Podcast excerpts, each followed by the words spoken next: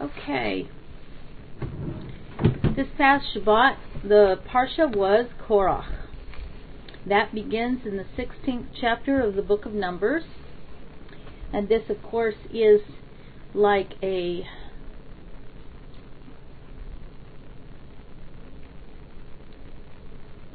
it's a culmination. It's the the zenith of the rebellion that was going on during this time. First, we had the sin of the spies, and then all of the people are really depressed, and um, then we have Korach. And this is where we really see the struggle between good and evil, the struggle against rebellion, is in this parsha. And it's within the house of Israel that this struggle is going on. There is a lot of discontent. And so it's like everything reaches ahead and blows up. So if everybody wants to follow along, I'm going to start out with uh, with reading straight from the parsha. Korach, son of Izhar, son of Kohat, son of Levi, separated himself with Datan and Aviram, sons of Eliav, and On, son of Pelat, the offspring of Reuben. They stood before Moshe with 250 men from the children of Israel, leaders of the assembly, those assembled for meeting, men of renown. They gathered together against Moshe and against Aaron, and said to them, It is too much for you, for the entire assembly, all of them, are holy, and Hashem is among them. Why do you exalt yourselves over the congregation of Hashem? Moshe heard and fell on his face. He spoke to Korach and to his entire assembly, saying, In the morning Hashem will make known to the one who is his own, and the Holy One, and he will draw him close to himself, and whoever he will choose, he will draw close to himself. Do this, take for yourselves fire pans, Korach and his entire assembly, and put fire in them, and place incense upon them before Hashem tomorrow. Then the man whom Hashem will choose, he is the Holy One. It is too much for you, O offspring of Levi. Moshe said to Korach, Hear now, O offspring of Levi. It is not enough for you that God of Israel has separated you from the assembly of Israel to draw you near to himself, to perform the service of the tabernacle of Hashem, and to stand before the assembly to minister to them? And he drew, drew you near, and all your brethren, the offspring of Levi, with you. Yet you seek priesthood as well. Therefore, you and your entire assembly are joining together, are against Hashem. And as for Aaron, what is he that you protest against him? So first we have Korach and his cohorts, Datan and Aviram, who are always causing trouble, going to Moshe and Aaron to complain. Now they've gotten a group of people behind them, especially Korach. He's a real charismatic speaker. He can elicit people's emotions, and he can say, "This isn't fair. I would do so much better if I were the leader," and the, and they listen to him.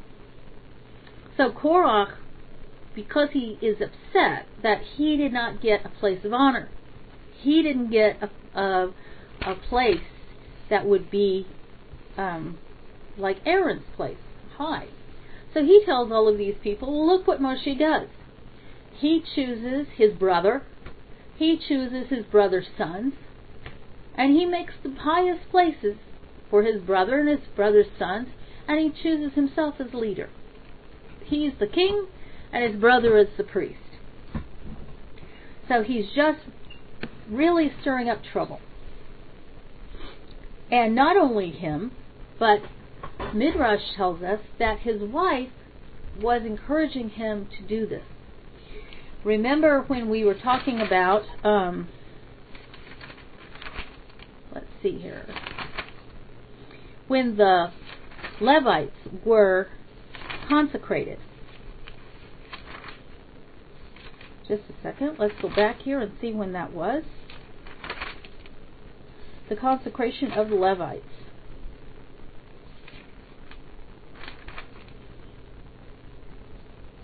Okay, that was in the Parsha Baha'alotcha.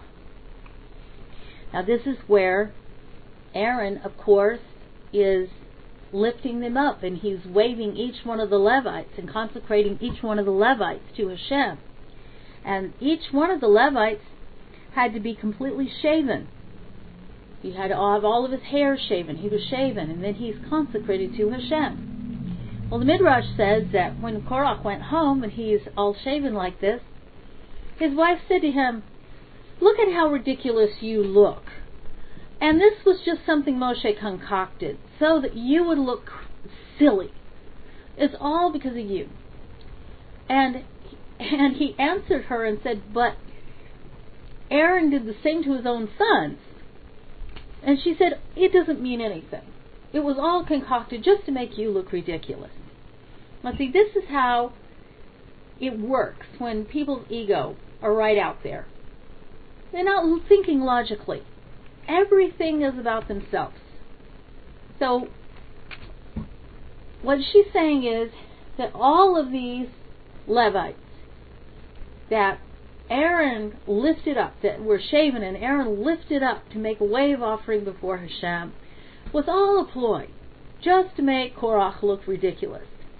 And just think how ridiculous that is. There has to be somebody with a colossal ego who would even listen to something so ridiculous. But this was Korach. This was his character. This was his nature. That everything was about him.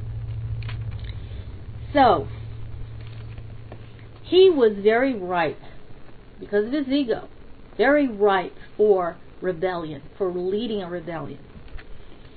And he thought, who better to be the priest than himself? And this is where we have to be very, very careful. As we go through the Parsha, we're going to see how he was very successful in his speaking against Moshe. That the people did not say, Stop it, that is not right, that's not correct, and we're not going to listen to you speak against Moshe. Moshe was chosen by Hashem. As you go through the Parsha, you realize this didn't happen. The people are listening, and they're standing back and watching what's going to happen. Remember, they listened to the spies, caused a lot of trouble. And now they're listening to Korach. And Korach is going to each one and he's saying just the right thing. And you notice that you have here in the very first verse, talks about Datan and Aviram and On, and they're all from the tribe of Levi. I mean, uh, Reuven, I'm sorry. Korach was from Levi, and they're all from the tribe of Reuven. So one of the things that the Midrash says that he was saying to the children of, of Reuven is, and your forefather was the firstborn, and he was he was replaced. This isn't fair. The firstborn is supposed to be the special one. He is the Bahor. He is the one who's supposed to be chosen to to represent his family before Hashem. That we're supposed to have it be the firstborn. And this this being replaced and having the Levites replace you is all because of Ben Amram, Moshe. All because of, of his desire for his own family. He concocted this whole thing. And if you think it was because of the sin of the golden calf, I mean, look, Aaron was just as guilty as any of us. He's the one who made the golden calf, and yet he's the high priest. So he's stirring up trouble like this, and he's casting aspersions and putting that little doubt into everybody's mind, and they're going, hmm, maybe he's right. But what he's also doing is really insidious because he is not just casting doubt about Moshe, he's also casting doubt on the Torah. Because he says, and who knows if those things that he's saying really come from Hashem? Maybe he just made the whole thing up. So he's planting the seed of doubt, just like the spies had done. That they planted the seed of doubt in the people's minds about the words of Hashem. And who is bringing the words of Hashem? Because the people said, You hear and we will do. Because they couldn't stand the sound. They couldn't stand to be listening to the voice of Hashem themselves. So they said to Moshe, You hear and we'll do it. Whatever you say, we'll do it. And now here comes Korach, and he's going, How do we really know that what he's saying really came from Hashem? How do we really know that? And so he's casting a doubt on Moshe, and he's casting a doubt on the mitzvot that Moshe is teaching. And so essentially, by casting doubt on Moshe and casting doubt on the mitzvot, he's casting doubt on the Torah itself, and he's casting doubt on Hashem. How do they know this is really from God? That this is really what Hashem wants? So this is what this is the background here. That he's very discontented. He wants power for himself. And he's very unhappy to see, even though these, let me just go to this uh, family tree here, and we can trace this. What his relationship is to Moshe. Actually, you see, Levi's son Kahat, Kahat had four sons Amram, Issachar, Hebron, and Uziel. Now, Amram had two sons, Moshe and Aaron, and Issachar had three sons, and Korach was the eldest of those three sons. So Korach is the first cousin of Moshe and Aaron. They are very closely related. Their fathers were brothers. So they're very closely related, and he's extremely jealous that these these cousins of his have the blessing of Hashem to do this high service. And he doesn't understand why it shouldn't be him. Why these guys and not me? And so he's questioning the choosing of Hashem. Now, when he brings this entire assembly together and he comes to Moshe and Aaron, what is this? He's gone around and he's talked to each one of the families, going around to the which father was older. Um, Amram was older. So Moshe's father was older. So what we see here too is that he's appealing to the democratic spirit, just like the spies did. He's appealing to democracy. He's appealing to a democratic, like, let's put it to a vote. Only that's not the way a, a Torah nation operates. How we follow Hashem's directives is not put to a vote. Okay, we'll see you later, Chesed. But that's what Korach is doing. Let's put it to a vote. And so he thinks he's going to impress Moshe with he has all these people behind him and Moshe is going to maybe buckle and he can take over. It's an insurrection. But Moshe is trying very hard to speak to them peacefully and, and get them to cease. Just be quiet. So he sends forth a summons to them. Moshe, in the 12th verse, Moshe sent forth to summon Dathan and Abiram, the sons of Eliab. But they said, We shall not go up. Is it not enough that you have brought us up from a land flowing with milk and honey, and cause us to die in the wilderness? Yet you seek to dominate us, even to dominate further? Moreover, you did not bring us to a land flowing with milk and honey, nor give us a heritage, a field, or vineyard. Even if you would gouge out the eyes of those men, we shall not go up. Now let's just stop here right you know, for a moment. And you notice in this 13th verse, the Hilul Hashem in this, how blasphemous this is, because they say, Is it not enough that you have brought us up from a land flowing with milk and honey. What is this that they're referring to? They're talking about Egypt. They're calling Egypt, where they were slaves, the land flowing with milk and honey. You see how distorted their minds get because of their ego, because of their anger, because of their malcontent, that they're so rebellious that in their minds the past, the history gets twisted. And they say, We came up out of a land flowing with milk and honey, and you bring us to this wilderness, even though in the wilderness they're given the Torah.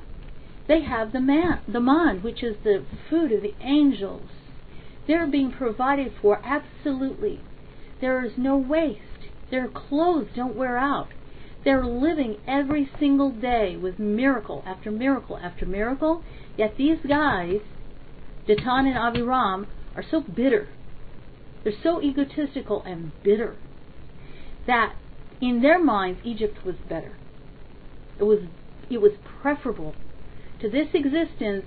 Yes, it was a wilderness, but they did not have any fears. Everything, everything that could cause them harm is taken out of the way. And everything they need is being provided. Absolutely. They're living under the cloud of Hashem's presence, completely protected. They're not having to work. They're not having to put out any effort. But yet, Datan and Aviram, at every turn, they doubt. And they want other people to doubt. And they stir trouble.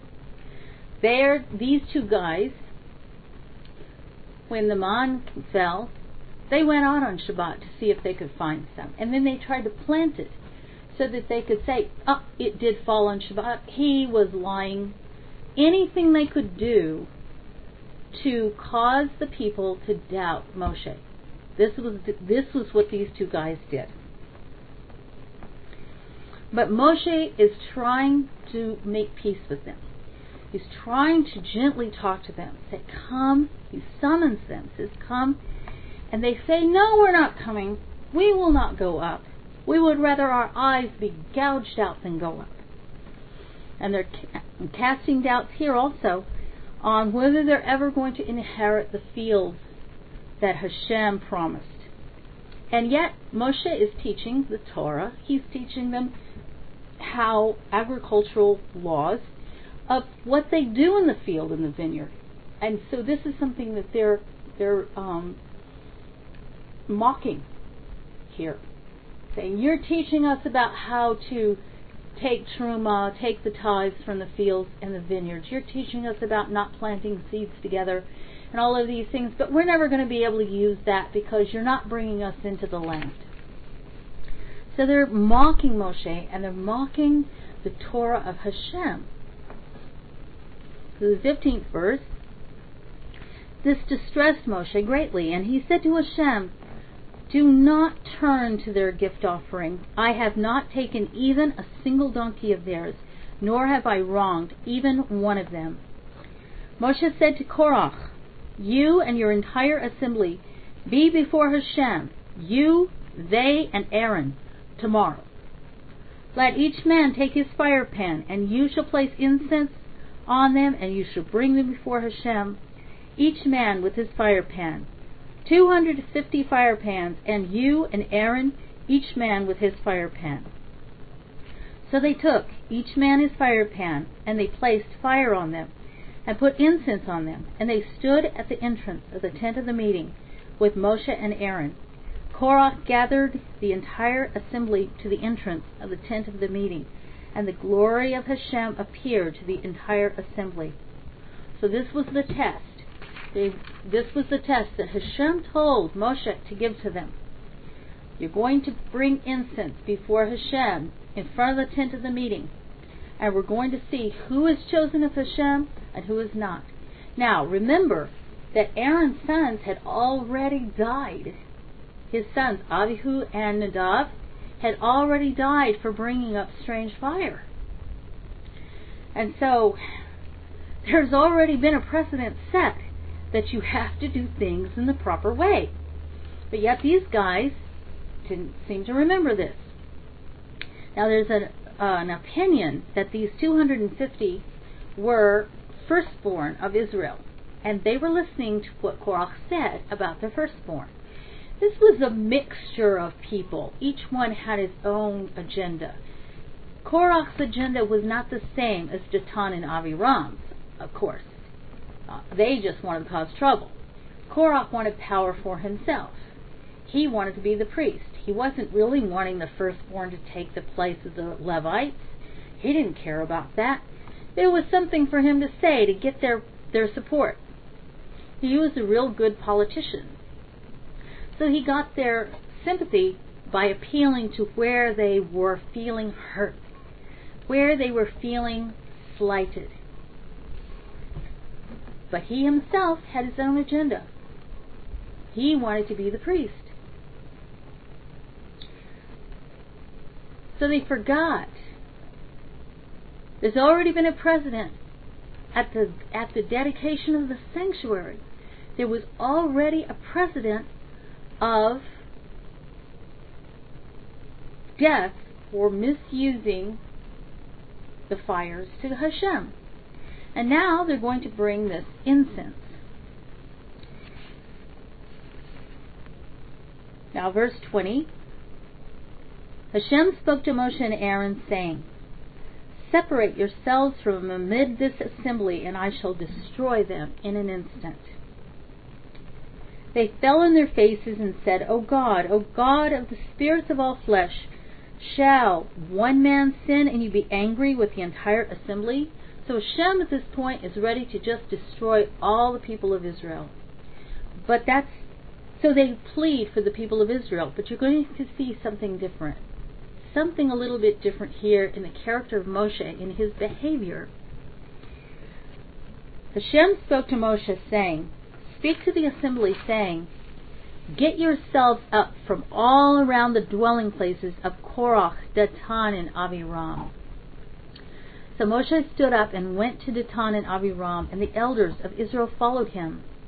He spoke to the assembly, saying, Turn away now from near the tents of these wicked men, and do not touch anything of theirs, lest you perish because of all their sins. So they got themselves up from near the dwelling of Korach, Datan, and Aviram, from all around. Datan and Aviram went out erect at the entrance of their tents, with their wives and children and infants. So all this time, first he sent, he summoned them, and they said, "We will not go up. We are not coming to you." And he was trying to summon them to make peace with him, and they were still cursing him, and they're they're being rebellious. So Moshe then goes with the elders, and he warns the people, "Stay away from their tents. Come away and see what Hashem is going to do."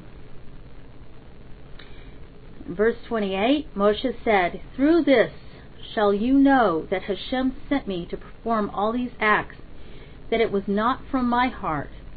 If these die like the death of all men, and destiny of all men is visited upon them, then it is not Hashem who sent me. But if Hashem will create a phenomenon, and the earth opens its mouth and swallows them, and all that is theirs, and they will descend alive to the pit, then you shall know that these men have provoked Hashem. All of a sudden, Moshe is praying. And Midrash says that his prayer is even stronger than this. That he's saying, Hashem, if you do not punish them for this, then I'm going to agree with them. That what they're saying is true. So, all of a sudden, Moshe, who has all these times prayed for mercy for the people of Israel. Now he is praying for vengeance. And why is this? Why do we see suddenly a flip to another side? That is because these people aren't just attacking Moshe. These people are attacking the Torah. They're attacking the Torah of Hashem. They're speaking Hilul Hashem. Now, you know that when Moshe, at the end of the um, at the end of Parshat Shalach that we talked about last week, he gave the mitzvah of tzitzit, that there would be a blue, there would be blue threads with the tzitzit. So one of the midrashim that we're told about Korach's wife, she says, "Well, that's the most ridiculous thing I ever heard. What makes one string of techelet so important, of the blue. She said, I will make you garments of completely blue, and just to show Ben Amram. So all of Korach's assembly go out in these garments, these uh, of completely blue.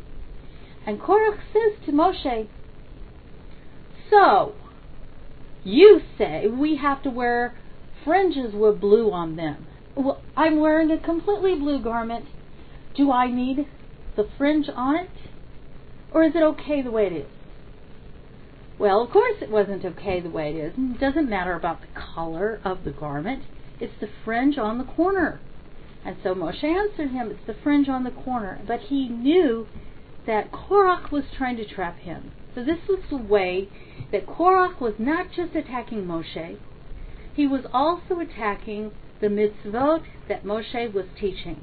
And the mitzvah of tzitzit is the mitzvah that brings the Jews to being attached to Hashem, to look upon the tzitzit, to remember the 613 mitzvot. So Korach is making a mockery. Through mocking the mitzvah of the tzitzit, he's mocking the idea of remembering the mitzvot, remembering the Torah at all. And so this is the reason that Moshe now is not going to pray mercy. He's going to pray extraordinary punishment, something the people of Israel will always remember. Extraordinary punishment that will always be remembered throughout history of this is what happens to the rebels against the Torah. So, verse 31 When he finished speaking all these words, the ground that was under them split open. The earth opened its mouth and swallowed them and their households, and all the people who were with Korach and their entire wealth. They and all that was theirs descended alive to the pit. The earth covered them over, and they were lost from among the congregation. All Israel that was around them fled at their sound, for they said, Lest the earth swallow us. A flame came forth from Hashem and consumed the 250 who were offering the incense. So there were two separate punishments here. Korach and Datan and Abiram were swallowed up by the earth, and the flame came forth and consumed the 250 who were offering this um, incense. They were not supposed to offer this incense. Now, this is very similar. This flame is very similar to the punishment of Avihu and Nadav, the sons of Aaron. And that is how these men were consumed. So, the question now, the Midrash says that Korach was also burned, that he was burned and swallowed. Because otherwise, people who would think of, of being burned as being the bur- worst thing would say, well, he, he was only swallowed by the earth. He was he didn't get punished with burning. And if he had been among those who'd been burned, he, the people who were swallowed by the earth would say, well, he was only burned, he wasn't swallowed by the earth. So, in the case of Korach himself, we're told that he was burned and he was swallowed. But they were not killed. They went down into the pit alive. The mouth of Gehenna was either at that place or it was moved by Moshe's prayer to that place. So they went down alive. Now, I'm going to get to this. I'm going to get to that. It's very interesting that you ask that question.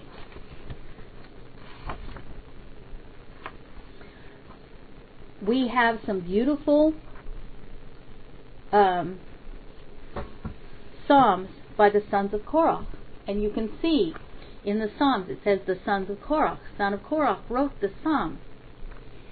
So, and there's more about this too. It's just really the sons of Korach were not were not swallowed. Now Midrash says that Korach was drawn down into the abyss, and his three sons, Asir, Elkanah, and Avi Asaph, also rolled downward. But they were not drawn down into the depths of Gehenna. They miraculously came to rest on a high platform, so they were saved from rolling down. Now, one of the reasons that we're told that Korach had what we call in Hebrew chutzpah, he had the nerve to make this rebellion, was because he knew prophetically that he was going to have a very illustrious descendant. So he felt that he was safe. He would have this illustrious descendant, so he could not possibly be destroyed. He could not possibly fail in his rebellion. He thought because of this that he was assured that he was correct. But he had made a big mistake because he did not he did not need to survive. He had sons who did survive. Hashem preserved his sons because there was a righteousness in them. When Moshe would come to Korach's tent to try to speak to Korach, we're told that his sons knew that their father did not honor Moshe. So if they stood, they would be dishonoring their father. But if they did not stand, they would be dishonoring the like the Rebbe, the, the teacher of the Torah.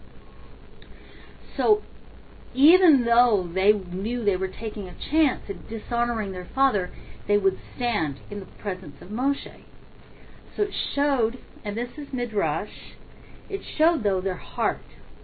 It gave them the merit to survive this punishment that came on their father. They were aware of the truths.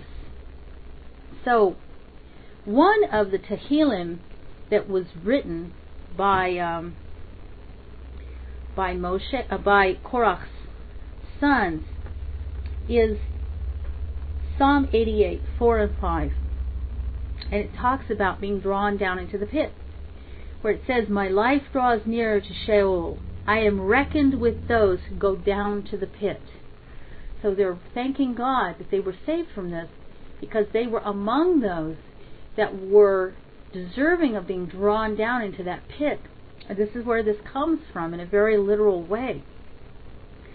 And in in chapter um, 49, they write about their their father's fate. Korach was an extremely wealthy man, and he was his desires. He, he put a lot of um, emphasis on the importance, a lot of importance to wealth. So in chapter 39, uh, 49, we read, Those who trust in their wealth and boast with the multitude of their riches, none of them can redeem his brother, nor give God a ransom for him. Do not be afraid when someone becomes rich, when the glory of his house is increased. For when he dies, he shall carry away nothing away. His glory will not descend after him. Man has the option to obtain greatness, and this is by studying Torah and serving Hashem. Yet he understands not. He is likened. He is like the beast that perish, and of which no remnant remains. And so, this is one of the very interesting things about his children, his sons. Now, who was this illustrious descendant that Korach knew about, but he was that made him think that he would not be destroyed? Well, this was none other than Samuel the prophet. So, when Samuel's mother, Hannah, stood at the tabernacle and prayed for her son to come into the world, she stood and cried and prayed for Samuel to come into the world. She also prayed that Korach's soul be among those who would be raised from the dead, in the resurrection of the dead, that he would have a chance to come back. Because he was destined, at this point, he was destined to be totally erased. Totally erased, his soul totally wiped out. But because of the prayer of Hannah, she said, I would not want to be the cause, my son and myself, be the cause of Korach's demise, of the demise of his soul. Therefore, please Hashem, allow him to be among those who rise from the dead in the end of days. And we're, and the rabbis say that it was the prayer of Hannah that is what gave him gave his soul the the chance that that gave him the hope of being among the, those who will be raised from the dead. So it's interesting to think that it was the words of a woman, his wife, that goaded him into what was his destruction. And yet it's the prayer of another woman, uh, the mother of his descendant hundreds of years in the future, that is responsible for the hope of his soul. Very interesting to look at that, how powerful the words of a woman can be. Now, we have um, examples in the Torah of women of women who cause their husbands destruction because of their poor advice, like Eve, unfortunately, and like Jezebel.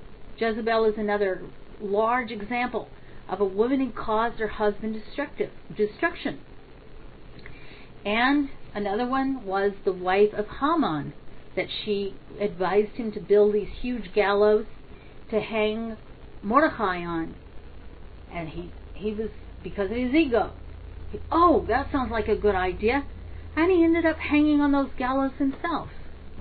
So it's very, it causes us to hesitate. It gives us pause about the power a woman has in her words. So here it's very good to know that there are positive examples as well. And Hannah is one of the positive examples. That her prayers were so powerful that she drew down the soul of her son into the world, which was tr- this tremendous soul.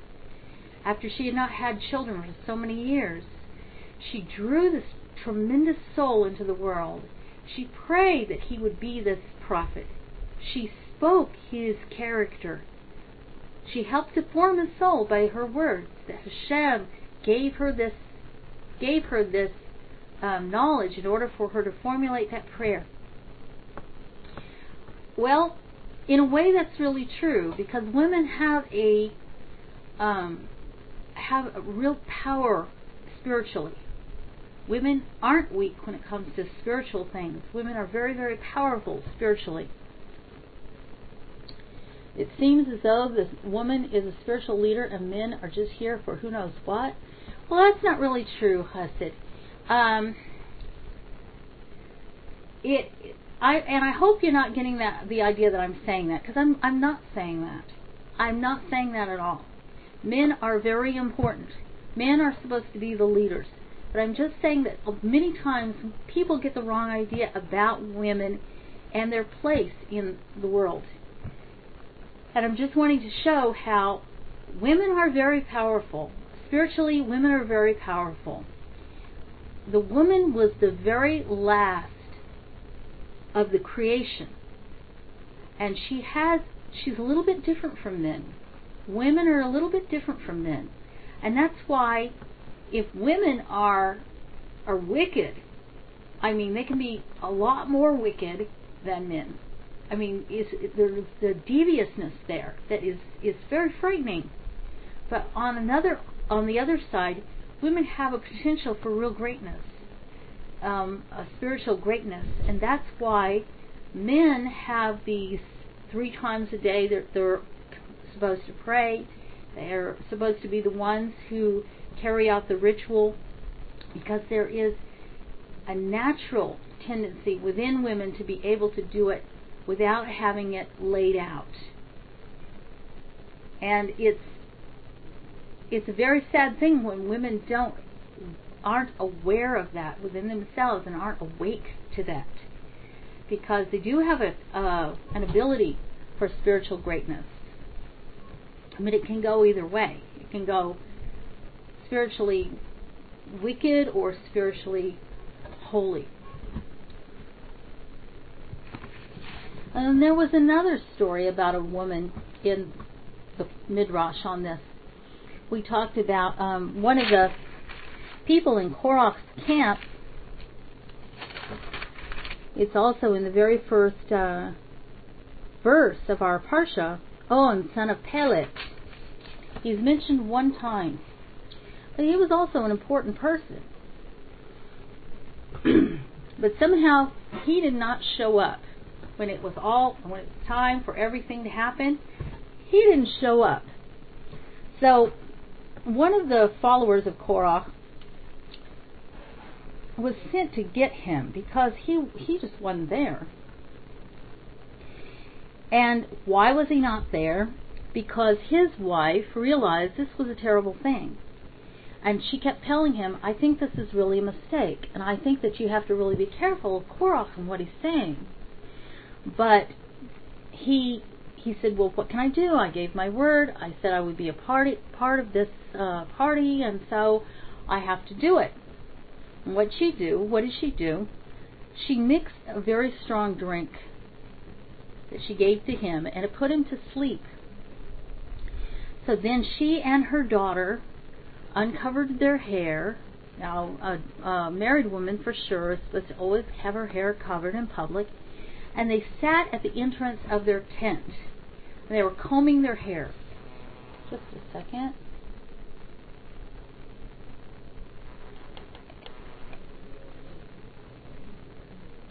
They were sitting out there outside the tent, combing their hair. And when the messenger came to summon On, he saw these women with her hair uncovered. And so he looked away and he couldn't approach. She was because there was still a holiness about these people. They were still part of this holy congregation. And so he looked away. So then, when the earth started opening, we're told that the bed on which On was sleeping started to slip toward this abyss. And On's wife grabbed the edge of it and she prayed, Master of the universe, On has disassociated himself from Korach's clique. He swore by your great name he is not Korach's follower.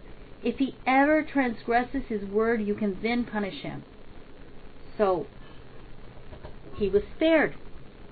And afterwards, his wife told him, Now you go to Moshe and you apologize. But he was too embarrassed. So what did she do? She went to Moshe herself and she was crying and bitterly, bitterly crying and telling him what had happened. And as soon as Moshe heard this, he went to On's tent and he told him, Come out. May the Almighty forgive you. And for the rest of his life, On was in constant tshuva, just like Ruvain, his forefather, had been in constant tshuva after the sale of Yosef. So he had inherited from his forefather the thing that was the the the spark, the beautiful the beautiful characteristic of the tribe of Reuven. On also displayed this, of being able to make tshuva completely. And he recognized that he was a um, his life was spared by a miracle. So these these ideas cause us to think about um, a verse from Proverbs. And this verse is a wise woman builds her house. This is Proverbs 9 1. But the wicked woman demolishes it with her own hands. And so we've talked about the wise women and how they build their house, how they support their husbands, how they support them in a positive way, bringing them to Hashem, and they see things clearly. But a wicked woman demolishes her house by encouraging her husband to be evil and to be rebellious and to be egotistical, by building his ego encouraging him to be arrogant. And we see these examples, and this is one of the powers. This is a tremendous power the woman has. When we were talking about, um, well, I don't know if all of you were in the class at that time. Um, when we were talking about how Hava, Eve, was created, she was called Hava, and one of the reasons that she's called Hava instead of Haya is that she has a power of speech. She is not only called mother of all living, she is called mother of all speakers, talkers. She had a power of speech that exceeded Adam's. You notice how women have a tendency to talk more than men do, as a rule. Not always. I mean, you see some men who are very, very talkative, and you see some women who are very, very quiet.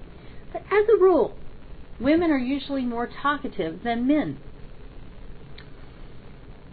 So, this is an attribute that can be used for good or for evil, as we see. And if a woman is a is a righteous woman, many times this is the very area this is the very area that a woman needs to rectify in herself. Is her speech. A woman, even more than man, has a tendency toward lashon hara, has a tendency for gossip. So this is an area that is a real pitfall for a woman. So a woman can be very, very high and pray these wonderful, wonderful prayers and bring life into the world, like Hannah literally drew down the life of Samuel into the world. Leah drew down life with her prayers. She drew down life, praying for her children, even praying for Rachel to have Yosef. That was Leah's prayers, not Yaakov's. It was Leah's prayers. So women have this, this is like given to women to draw life into the world physically by giving birth to children, but also with the words in, in prayer to pray for those nashamot, the souls, to come down and to be holy, righteous children. So this is the positive side of speech. Now, another thing that I want to talk about a little bit is, and we talked about this some last week with the sin of the spies, but here it's very, very pronounced, where Korach says to the people, or says to Moshe, we're all holy. Well, this is true. That's true. But what he was saying was, we're all the same. This is something that you see in like the United States is real big. Like everyone is created the same. All men created equal. Well, that's just not really true. All people are not the same. However, all people are unique. We're not all the same. We're each one of us unique. Each one of us is created unique. That my, the, what I am here to do, you can't do.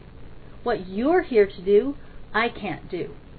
Only each one of us can fill the place that Hashem created it for us to do. That each of us has that certain job description, if you will, and we have the gifts that is necessary. Now, this is where we talked about it last week with the spies and jealousy. And here with Korach, it's very pronounced the damage of jealousy, how unnecessary it is, and what a waste of energy it is for us to be jealous of someone else.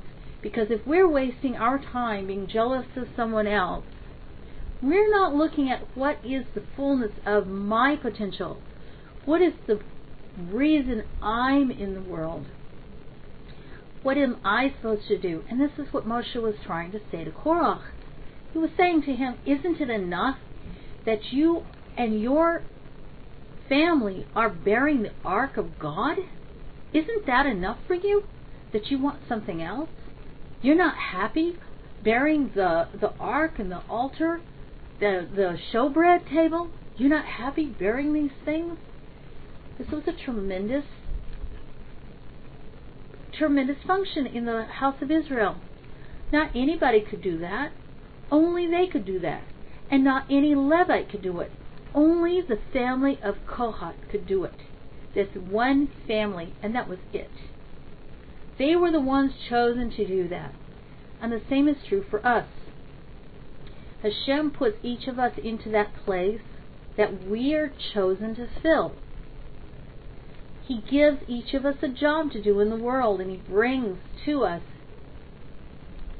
opportunities. He brings to us um, situations that help us to fill that place that we're supposed to fill in the world. No one else can do it. No one can do it but you. What you're supposed to do, only you can do. So Moshe is trying to say to, to Korach, find satisfaction in what you were given to do, in what Hashem chose you to do, your family to do. Find not just satisfaction, but joy. Find fulfillment in your job. Don't be looking at Aaron and wanting his job. And not only that, when a person does this, when a person looks at someone else and he's jealous, what else is he saying? He's saying, I don't agree with what Hashem did, how he chose and how he, what he decided. I want that job. I don't want my job. I don't like my job. But if you're doing that, you're not filling your place well. And so your place is is deficient. You know, in the the last of the Ten Commandments it says, You shall not covet. Now when you first read that, it doesn't look like such a big deal. I mean not coveting, not wanting what someone else has. Well, it is a big deal because it leads to other sins. And this dissatisfaction with your place, with your house, with your spouse. the first thing it says, do not covet your neighbor's wife. Why? Because in the court of heaven, Hashem decides who is going to be married to who. You're casting a doubt, not just a doubt, but a dissatisfaction, and you're casting a doubt on Hashem's ability to make that choice for another person and for yourself. You're saying, I'm not happy with what I have, I want what he has. And so you're casting a doubt on this. In uh, Tractate Nida, it talks about how the soul comes into the world and how Hashem holds that soul before the throne of heaven and he said, You're going to come into the world in this body. You're going to be this sex, male or female. You're going to have this these features. You're going to mar- be married to this person. You're going to be rich or poor. All of the things that that person's soul needs in order to be able to function in the way that is his destiny including who he's married to. So the first thing that we're told, do not covet, do not covet your neighbor's wife. Do not covet your neighbor's house. Do not covet your neighbor's belongings. Because those are the things that your neighbor needed to do his function in the world, not you.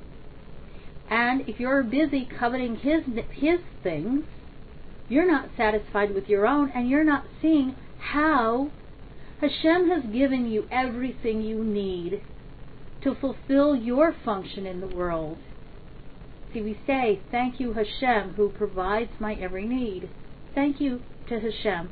And this is one of the best ways for us to get out of that. If you if you find yourself in that rut of dissatisfaction, of looking at the other guy and saying, Oh, I wish I had what he has, and I'm not satisfied with what I have, then the best way to get out of it is through thankfulness. By every day thanking Hashem for what you have. And do you know who personifies this? Who personifies this is Aaron, the high priest. Because he is the one who would bring the sacrifices for thanksgiving. He's the one. So we see two opposite examples here. We see Aaron really not saying a whole lot. Then we see Korach saying a lot. Very unhappy, he's very dissatisfied. Who is he really dissatisfied with? He's jealous of Aaron. He's jealous of Moshe. Who is he really unhappy with? Ultimately, he's really unhappy with Hashem because it was Hashem's choice that he is disputing. And this is the most extreme example of where that live ends. Where it ends is in the pit. What a waste. Korach was a very gifted person. He was a very talented man. What a waste that he ended up in the pit. Literally thrown away because of his dissatisfaction that caused him to rebel against Moshe, against Aaron, but ultimately against Hashem. That's at the very heart of the commandment against coveting. That's the danger of jealousy. So, before we go any further, I want us to stop there in case anybody has a comment or a question. Does anybody have a comment or question on this subject?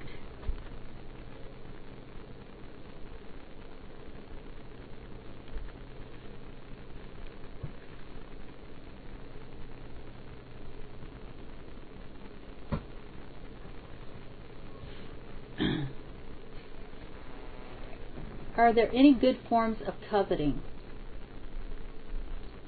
Well, the example that we're given is all negative, and so I would have to think about that. Uh, okay, I'm going to let Angel speak. Oh, thank you very much. Sorry about that. You know, I this was.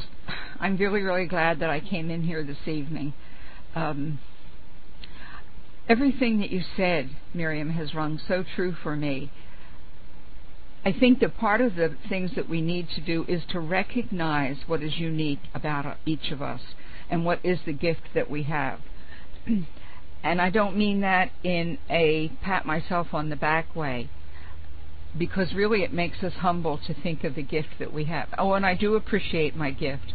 I have been given some wonderful, wonderful gifts and when you talk about coveting and wishing for what other people had, I had to type in the text, be careful what you wish for. You just may get it. And um, there's a lesson to be learned in that. And I don't think there's anything, you're right, Edward, we do have a special mission. And it, it allows us to put our head down on the pillow at night and say, did we do a good job for Hashem that day? Um, I, just wanted to thank you again, Miriam. This was really apropos for me, um, considering that we just came through a little flood here and we've all been evacuated.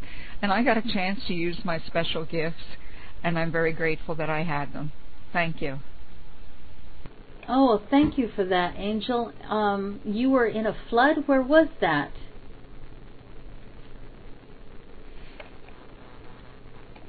Well, I'm in the Pocono Mountains in Pennsylvania where you would think there was no flooding, but my cottage is located between two creeks, and the levee on our creek in the back of the house gave away. I was fine. Four of my neighbors lost their homes, everything in it. Um, they just washed. We didn't have a creek. We ended up with a river, and for three days we were out of our homes.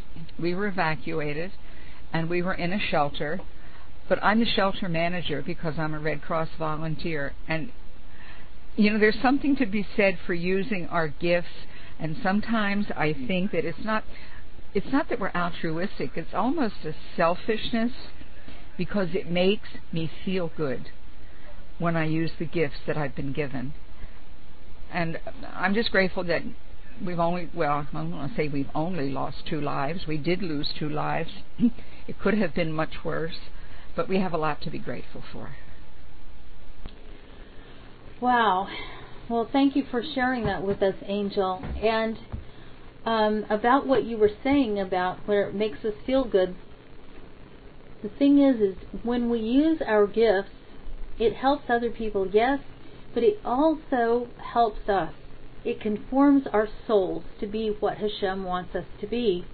And so it you it's not a bad thing that you have get a good feeling from using your gifts. You're supposed to use your gifts, and I mean, we could look at it in a like like sometimes we're tempted to think that maybe it's being selfish, like um, or we're being too modest, overly modest. We shouldn't do that. The positive side, though, of using our gifts is that it helps another person, like a person who is a healer will help that other person But without fail, that person who is a healer or a person who is a teacher, when I'm teaching these classes, I'm learning as well. And so I my soul is built up when I teach this class and when I hear get the feedback from you, from all of you, it it builds my soul. And it's a tremendous blessing to me. And so it's a it's a two-way street. And if it's not a two-way street, then there's something wrong because this is part of the reason that Hashem that we're in the world in the first place, that we're supposed to be conforming our souls. So let's go on with the with the parsha. Now remember that the people had already were already experiencing this yearly death because of the sin of the spies. That they would have to dig their graves and lie down in the grave and wait for the, for death to come. So they're already experiencing this. Then comes this earthquake and the earth opens and these guys fall in and then this fire comes. So this is another plague. Now we're on the 17th chapter. And the fire is coming down on the people in Hashem. The death angel is coming, has come. Hashem spoke to Moshe, saying, Say to Eleazar, son of Aaron the Kohen, and let him pick up the fire pans from amid the fire, and he should throw away the flame, for they have become holy. As for the fire pans, these sinners against their souls, they shall make them hammered out sheets as a covering for the altar, for they offered them before Hashem, so they became holy. They shall be a sign for the children of Israel. Eleazar the Kohen took the copper fire pans that had consumed ones, the consumed ones had offered, and hammered them out as a covering for the altar, as a reminder to the children of Israel, so that no alien who is not of the offspring of Aaron, now that's no alien means no one who is not of the offspring of Aaron, shall draw near to bring up the smoke of incense before Hashem, that he not be like Korach in his assembly, as Hashem spoke about him through Moshe. The entire assembly of the children of Israel complained on the morrow against Moshe and Aaron, saying, You have killed the people of Hashem. Now they had come and they had watched this. They had stood back and watched. They did not say, No, this isn't true. You can't speak against Moshe like this. They stood back to watch what's going to happen. Now they have it all turned around and they're saying, Moshe, you killed them. And why? Because they're thinking, you knew that the incense would cause death because of Avihu and Nadav.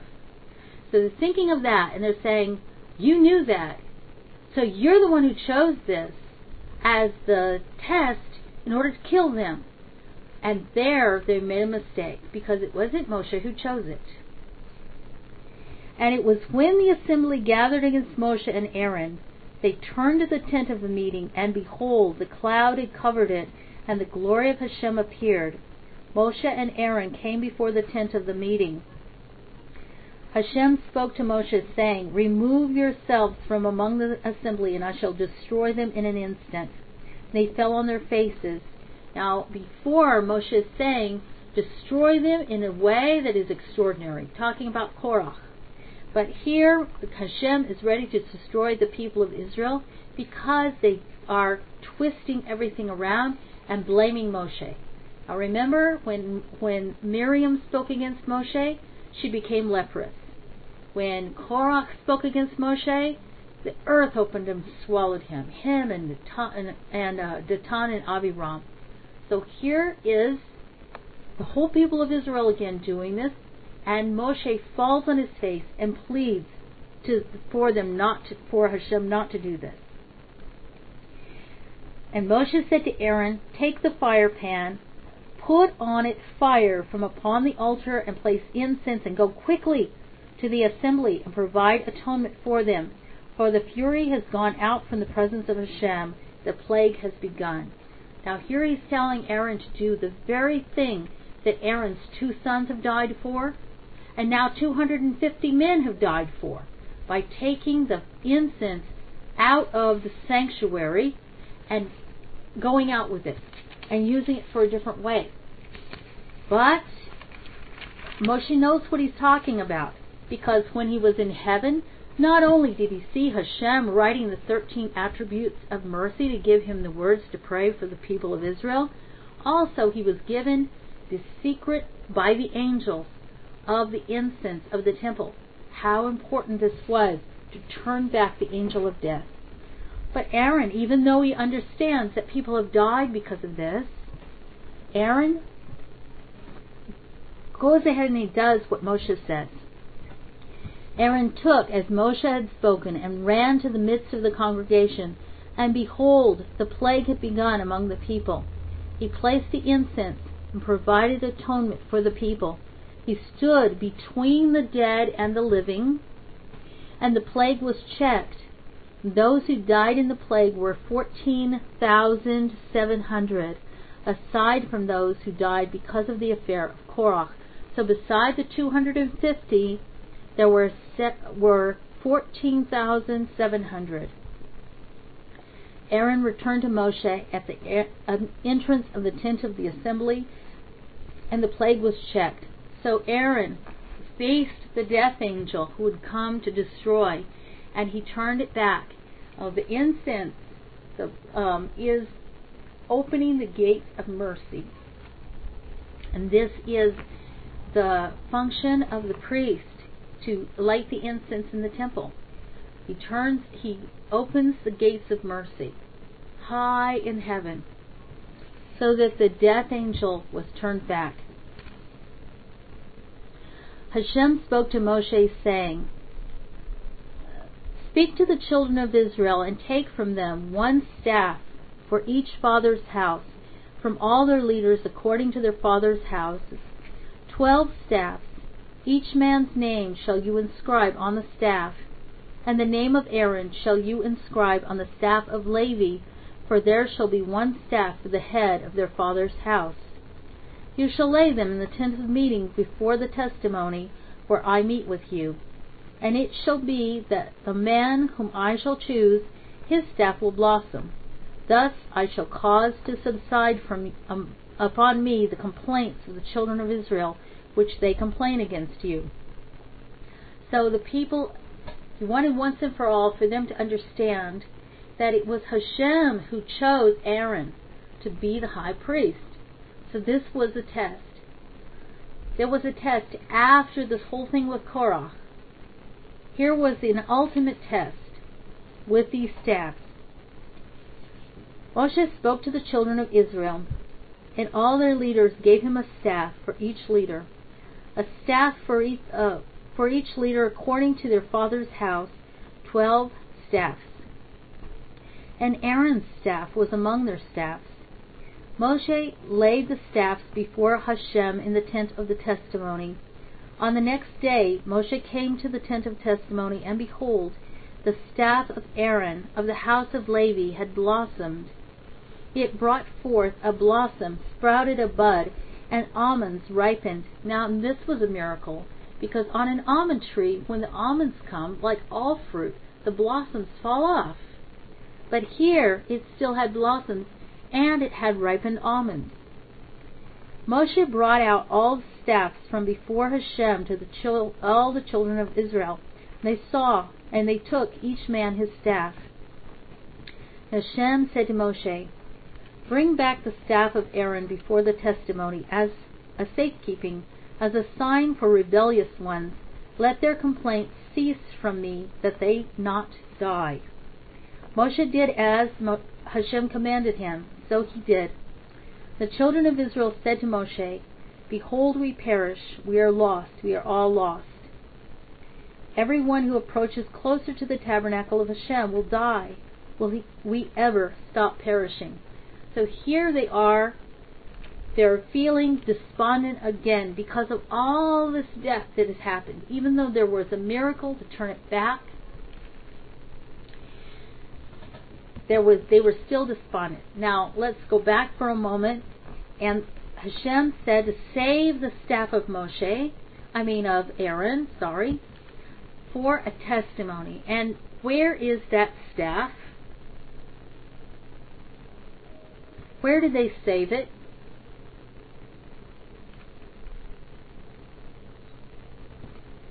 In the ark. That's exactly right. They had a pot of the man, and they had the staff of Aaron in the, the ark, and the broken tablets. No, the tablets, right. The tablets of the uh, Ten Commandments, not the broken tablets, the tablets of the Ten Commandments. Now, when we were talking about um, how Hashem chooses each one to be in his place, ever so often there would be times in history where somebody wanted to fill a place that was not his to fill. Like the Hashmonaim kings. They were Levites and they became kings of Israel. It was not supposed to happen. I mean, for a short period of time, but then they weren't supposed to usurp the kingship from Judah. Then, on the other hand, there was a king who was a descendant of David, and he wanted to offer incense in the temple. Uzziahu. It's in the in the book of Kings, but it's also talked about the very beginning of the book of Isaiah talks about in the days of Uzziahu. That was the king when Isaiah first started to prophesy. Well, in the book of Kings, it talks about him how he insisted he wanted to offer incense in the temple. And the priest said, No, don't do it. Whatever, don't do it. But he insisted, and he was the king. And his logic was Hashem is the king of the universe. It would honor him for a king to give incense, to offer incense. In his estimation, he was higher than this priest that had been chosen by Hashem for this job. So it would honor Hashem more if it were the king who would do it. And he became leprous. Leprosy broke out on his forehead. So each time that somebody stepped out of his destiny, out of his destined place, bad things happened. They happened to him and they happened to the people. So Hashem now is going to um, reiterate what are the duties of the priest. This is in the 18th chapter. Hashem said to Aaron, You, your sons, and your father's household with you shall bear the iniquity of the sanctuary, and you and your sons with you shall bear the iniquity of your priesthood. Also your brethren, the tribe of Levi, the tribe of your father, shall you draw near you, and you shall be joined and shall be joined to you, and minister to you. You and your sons with you shall be before the tent of the testimony. They shall safeguard your charge and the charge of the entire tent. But to the holy vessels and to the altar they shall not approach, that they not die, they as well as you. They shall be joined to you and safeguarded safeguard the charge of the tent of the meeting for the entire service of the tent, and an alien shall not approach you. You shall safeguard the charge of the holy and the charge of the altar, and there shall be no more wrath against the children of Israel. And I, behold, I have taken your brethren, the Levites, from among the children of Israel. To you they are presented as a gift for Hashem, to perform the service of the tent of the meeting. You and your sons with you shall safeguard your priesthood regarding every matter of the altar and within the curtain, and you shall serve.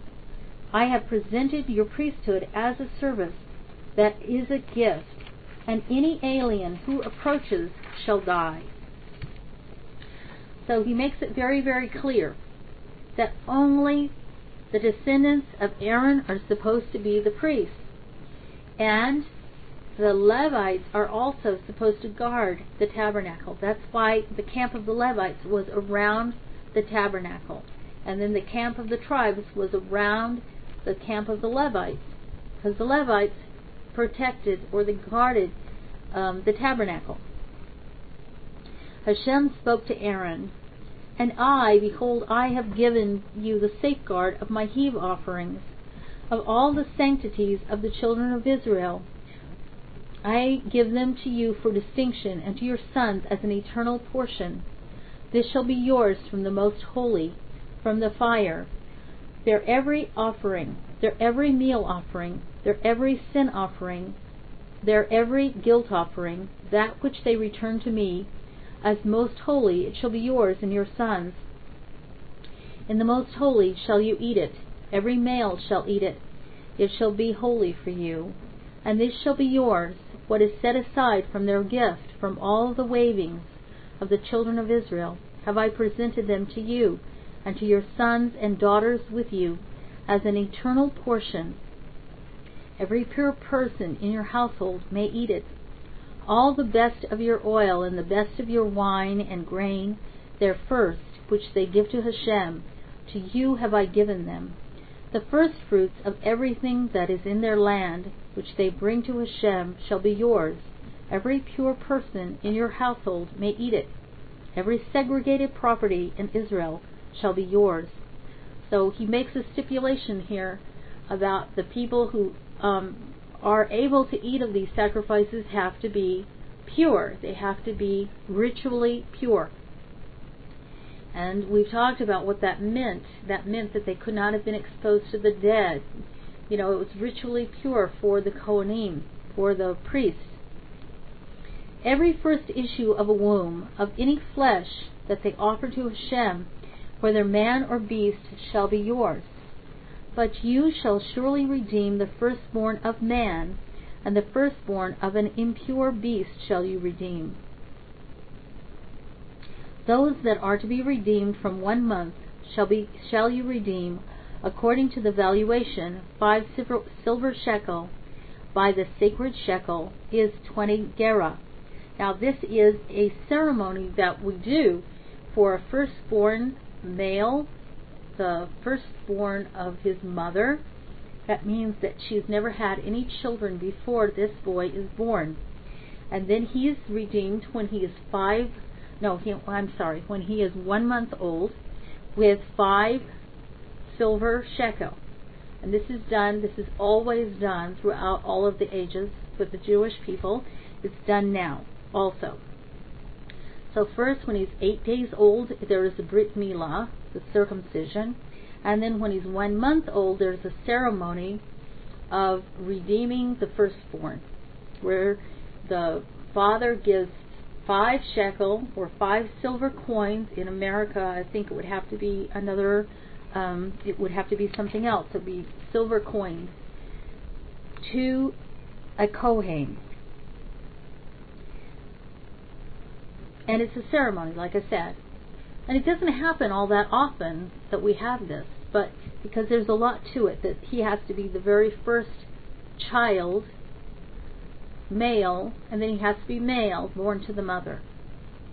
Not the father, the mother.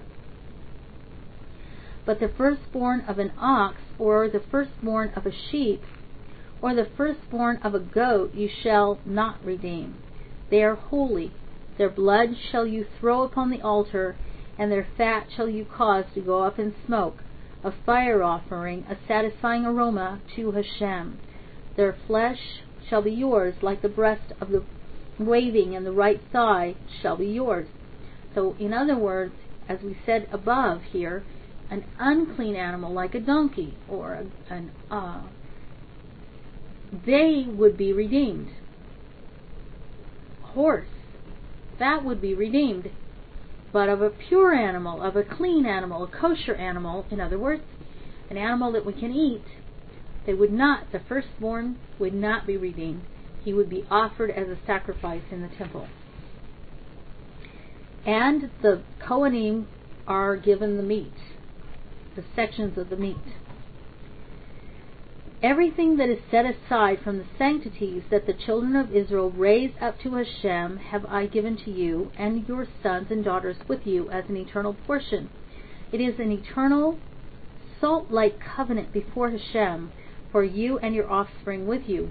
Now, of course, as I said before about the um, that we redeem the firstborn of our sons, our human sons, we do that now. But when we don't have a temple, we can't make the sacrifices.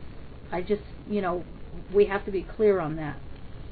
it is forbidden for us to make any sacrifices outside of um, the temple. And so, since we don't have a temple, we're forbidden to sacrifice. However, that's for the Jewish people. And don't ask me any details on this, but from what I understand from the rabbis, Bnei Noach are permitted to make sacrifices. I don't know any details, but that's what I understand is that Bnei Noach are permitted to make sacrifices, although your neighbors might think you're a little bit strange. But Jewish people are not permitted to without the, anywhere except for the temple in Jerusalem. And since we don't have a temple in Jerusalem, we're not permitted to make a sacrifice. Hashem said to Aaron, In their land you shall have no heritage, and a share shall you not have among them. I am your share and your heritage among the children of Israel. So the sons of Aaron and the sons of Levi are not given land, portions of land like the tribes. To the sons of Levi, behold, I have given every tenth in Israel as a heritage in exchange for the service that they perform. The service of the tent of the meeting, so that the children of Israel shall not again approach the tent of the meeting to bear a sin to die. The Levite himself shall perform the service of the tent of the meeting, and they shall bear their iniquity. An eternal decree for your generations, and among the children of Israel they shall not inherit a heritage. For the tithe of the children of Israel that they raise up to Hashem as a gift have I given to the Levites as a heritage. Therefore have I said to them, Among the children of Israel they shall not inherit a heritage. Hashem spoke to Moshe, saying, To the Levites shall you speak, and you shall say to them, When you accept from the children of Israel the tithe that I have given you from them as your heritage, you shall raise from it a gift to Hashem, a tithe from a tithe. So even though a person would be the recipient of a tithe, even of that he was supposed to tithe. Your tithe shall be reckoned for you, like grain from the threshing floor, and like the ripeness of the vat. So shall you too raise up the gift of Hashem from all your tithes that you accept from the children of Israel, and you shall give from it a gift to Hashem, of Hashem to Aaron the Kohen. From all your gifts you shall raise up every gift of Hashem from all its best parts, its sacred part from it. You shall say to them, when you have raised up its best from it, you shall be considered the, for the Levites like the produce of the threshing floor and the produce of the vat. You may eat it anywhere, everywhere, you and your household, for it is a wage for you in exchange for your service in the tent of the meeting. You shall not bear a sin because of it when you raise up its best from you, and the sanctities of the children of Israel. You shall not desecrate, so that you shall not die. So the very last part, after we have gone through this whole thing with Aaron's position being um, challenged, is that he reiterates what is Aaron's position, what is his duty, what is the duty of the Kohen, and then how they're what they're supposed to receive if you have a girl first, is the first son considered a firstborn? No, that's what I was saying before. If it is the first first child born of the mother, it has to be a boy in order to be redeemed like this. That's why I say it doesn't usually it doesn't happen all that often because it, it has to be a boy. If she's had a girl first, then she doesn't have a firstborn son. I mean, her firstborn isn't a son. She can have a first son, but it's, that wasn't the first child. So, does anybody have any questions about this parsha? This is a very intense parsha, very intense story.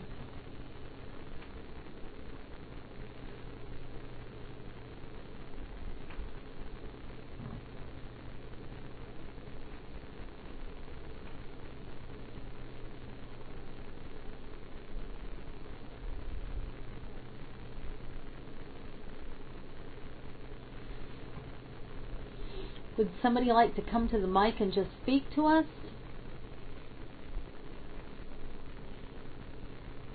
That's true, Chesed. The Torah is not a book of suggestions.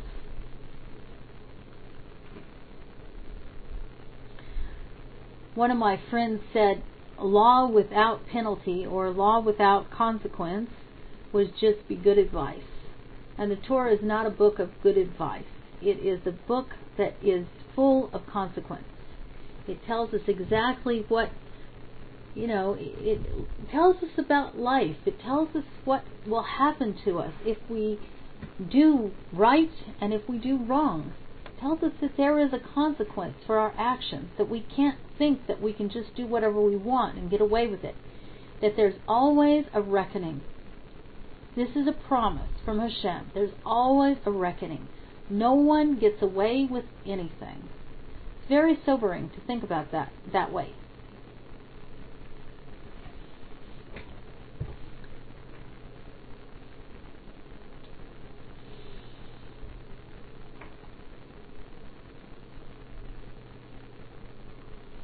Okay, again, I'm going to encourage everybody to go to the website of Noahide Nations and check out the joining the community, joining Noahide Nations. Um, a year's membership is about forty dollars, rounded up. And um, and if you join for a year's membership, you can get for your family, for your whole family, you get um, things from the store. You get books from the store at a reduced price, and also you can get a for a family membership, you can get one free class, enrollment in one free class, which is about 13 week sessions. So um, it's worth it to check that out and see see what there is there. Go through the website and, and see what there is to offer. Um, if you look down here, we're talking about um, having a homeschool program I'm very excited about the possibilities of this.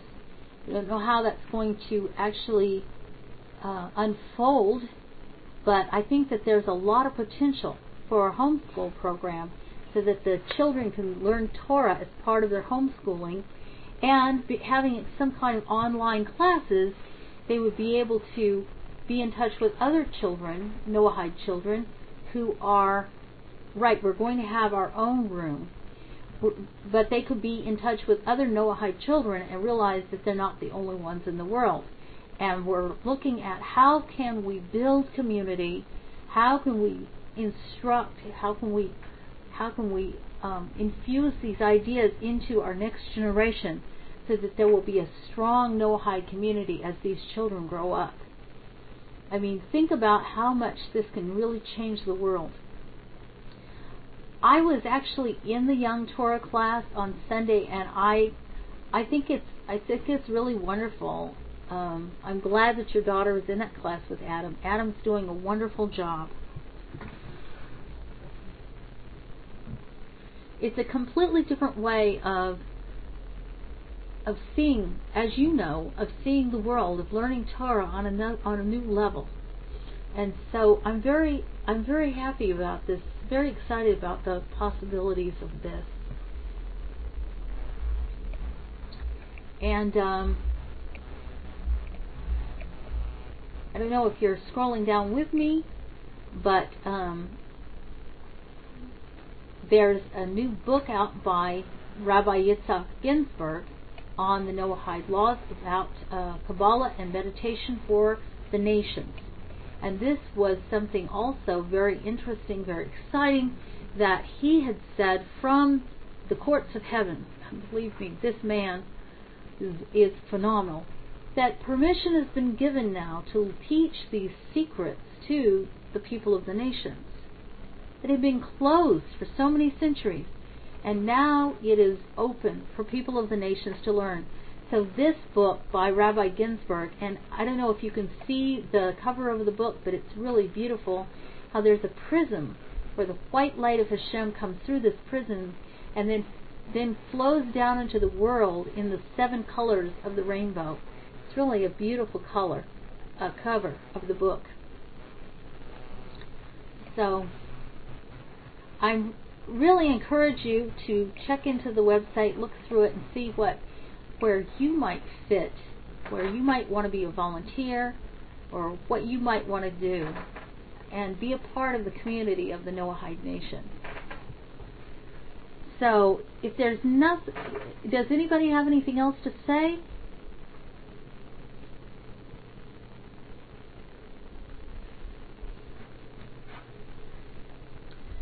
Well, if there is nothing else, I'm going to close the class, and I really thank you so much for joining me tonight. And um, I will be seeing you next week. I don't know exactly when we're going to be going into the classroom. We've kind of delayed that a little bit. Um, but I will be seeing you next week as it stands right now. So thank you for joining me, and I look forward to seeing you all next week.